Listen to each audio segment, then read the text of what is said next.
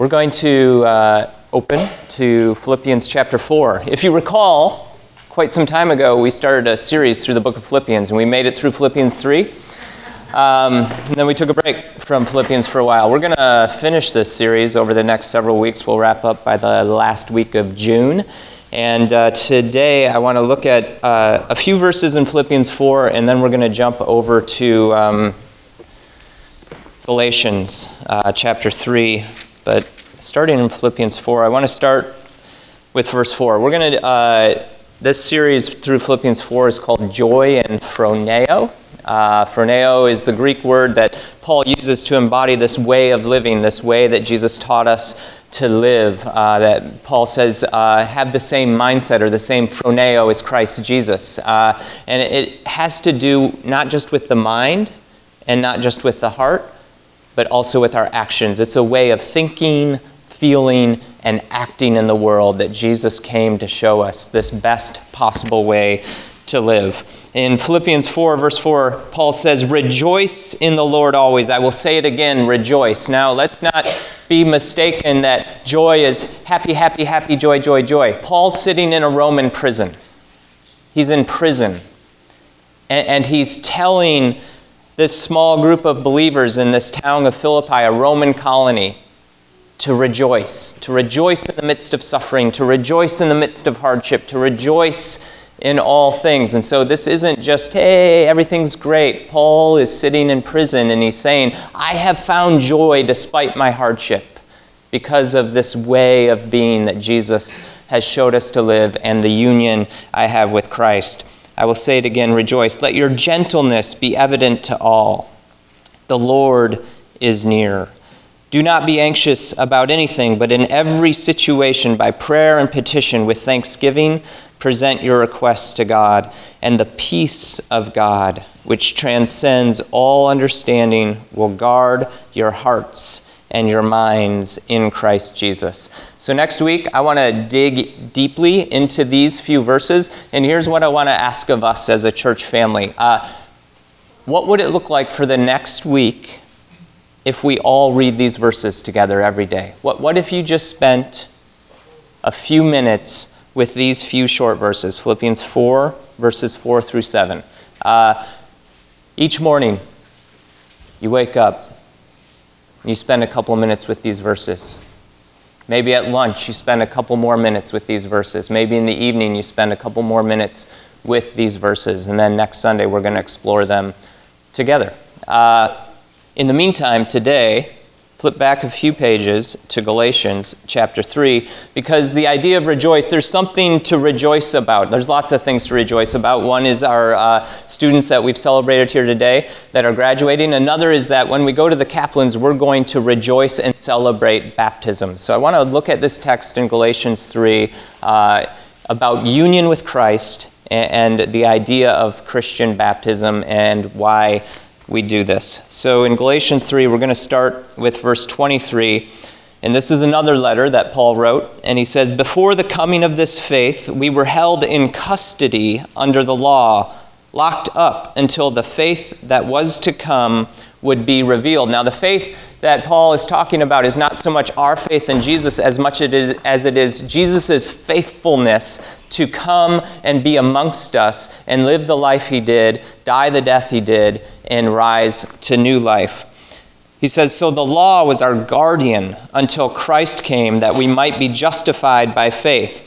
Now that this faith has come, we are no longer under a guardian. So Paul is using the law as like this metaphor, this law that was given to the people. Hey, you got to follow every jot and tittle of the law. It was like a babysitter looking over them until their faith matured, until the time of Christ, when Christ comes and shows them a better way to live. Not a way under the law, not a way under the way of the world, not a way under fear, but a way of love that Jesus comes and shows the best possible way to live, and that this babysitter that's been there watching over them for all this time, uh, God says, I-, I am inviting you to the next step in your faith journey, to mature beyond that, to move beyond needing a babysitter, to maturity in Christ, in living this life that Jesus comes to offer us. So he says, In Christ Jesus, you are all children of God through faith.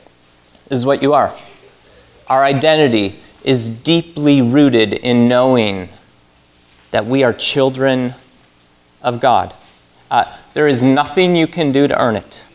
There is nothing you can do to earn God's favor to say, I'm God's child because I did this, this, this, and this. I'm God's child because I obey all the rules. I'm God's child because I'm a good person. No, there's nothing you can do. For, for my children, there's nothing they can do to say, I'm his child. They're, they they just are. They're my children. Uh, there's nothing they can do that would make me say otherwise. Uh, you may have earthly parents who can say they disown you. Your heavenly parent will never disown you. We are God's children. That if we live in this reality, if we truly believe we are God's children, it will radically change the way we are in the world. I, I love that song we sang. I, I'm no longer a slave to fear. I am a child of God.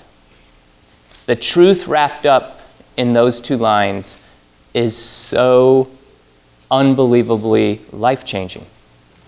If we really believe that, if we really live that, we're not slaves to fear, we're children of God. And this is what Paul names right here. We are all children of God through faith. For all of you who were baptized into Christ have clothed yourselves with Christ. So, so Paul is saying there is a whole new set of clothing you have on now that you follow Jesus. In the, in the first century, uh, they, they actually took this metaphor so far that uh, er, some early Christians, when they were baptized, they were wearing one set of clothing. They would take that clothing off, get baptized nude, and then put a new set of clothing on. Uh, we don't do that today, so don't worry. Um, but, but they took this idea very seriously. The old self is gone. The false self is gone. The new self, created new in Christ Jesus, is here. This way of thinking, feeling, and acting is here. We are new creations in Christ. We no longer live out of fear. We no longer live out of unforgiveness. We no longer live with anger. We no longer live with cynicism. We live with the life and new clothes God has given us love and joy and peace and patience and kindness and gentleness and self control, faithfulness. This way of being in Jesus, it's a whole new set of clothes. It's a whole new way of being in the world. That, that we can respond to anger and violence and cynicism with love and forgiveness and grace. Uh, we continue to live in a world where there are multiple, uh, just completely senseless acts of violence, don't we? Uh, the, the Manchester bombing, um, there, uh, a white supremacist stabbed two men on a Portland train Friday night. Uh, and then uh, the one that keeps coming up in the news, especially over the last several months, are the Coptic Christians in Egypt uh, and the suffering they continue to endure.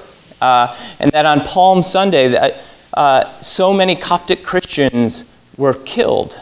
and love really can change the world because attacks on Palm Sunday by radical Islamists against Christians provoked lots and lots of Muslims in Egypt to surround Coptic churches on Easter morning as a hedge of protection around them.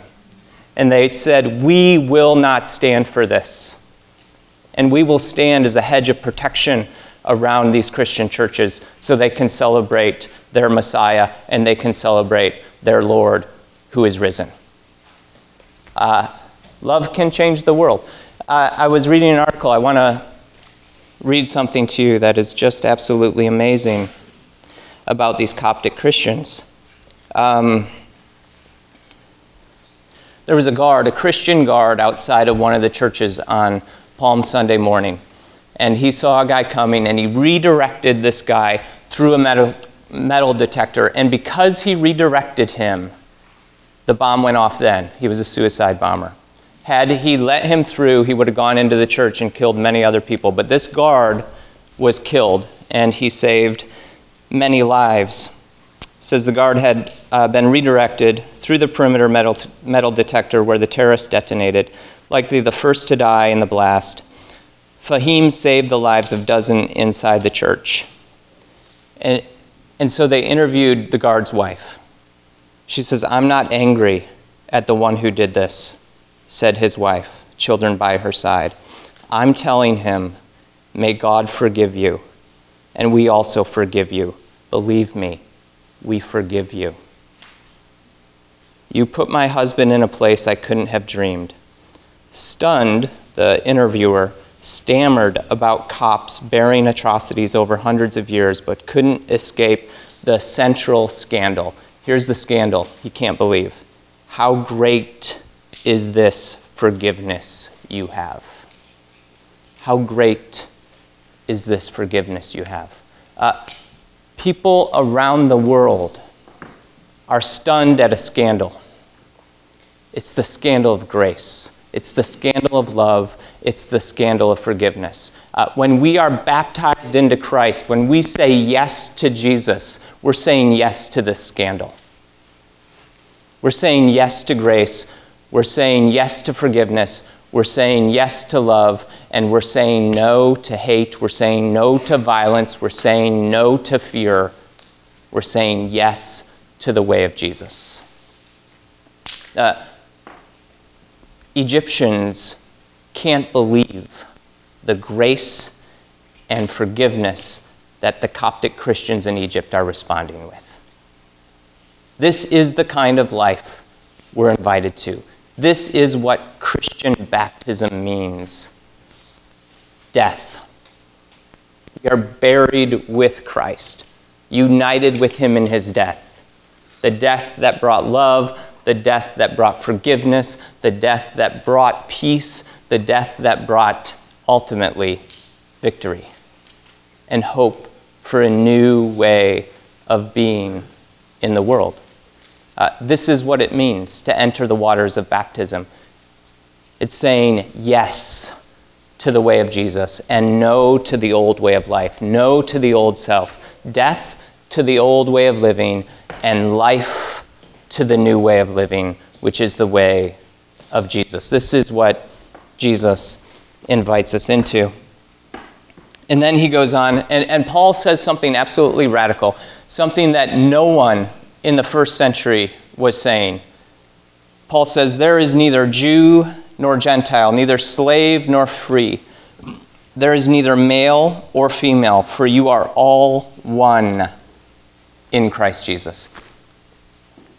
Paul was preaching something very radical oneness, equality. He said, doesn't matter who you are, where you come from, what your ethnic background is, what your social background is, what your gender is, we are all one in Christ. He levels the playing field. Paul is saying the waters of baptism are open to everyone who wants to give their life to Jesus.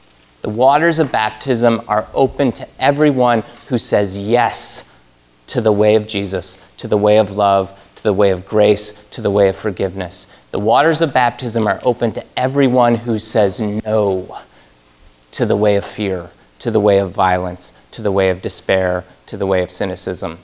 The waters of baptism level the playing field. They're open to everyone, no matter who you are, where you come from, what you've done. Doesn't matter, Paul says. We are all one in Christ Jesus. And this way of life is open to everyone who wants to live it. It's, same, it's the same with this table. This table levels the playing field. It's open to everyone who wants to live this way of being in the world, this way of love, this way of forgiveness, this way of grace, this scandal, this scandalous way of living that Jesus invites us into, the scandal of grace, the scandal of love, the scandal of forgiveness, the scandal of the one who was betrayed. And on the night he was betrayed, he took the bread and he broke it and he said, This is my body given for you. Take it and eat it in remembrance of me. And in the same way, Jesus took the cup. He says, This is the cup of salvation, the new covenant in my blood. Take it and drink it in remembrance of me. For as often as you eat this bread and drink this cup, you proclaim the Lord's death until he comes. Jesus, thank you for this scandalous way of living that you invite us into. God, thank you that the way of forgiveness shocks the world. God, may we embody that forgiveness well. For this woman who lost her husband in a senseless act of violence, and her response is forgiveness. God, may we embody that radical forgiveness. God, make us a people who are more and more united with you and united with the church. God, make us a people who, more than ever before, long to live in union with you, living the life of love and grace and forgiveness, the way of Jesus. Jesus, thank you for dying for us. Thank you for rising again. Continue to create in us new hearts. Continue to shape and form us into the people you created us to be. And may we be your resurrection people, bringing hope and healing to the world. It's in the name of Jesus we pray. Amen.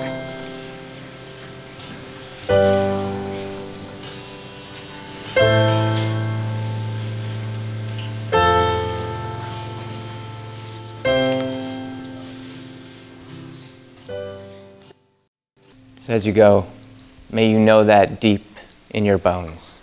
You are a child of God. May you no longer live from fear. May you no longer live from unforgiveness or anger. May you live as a child of God.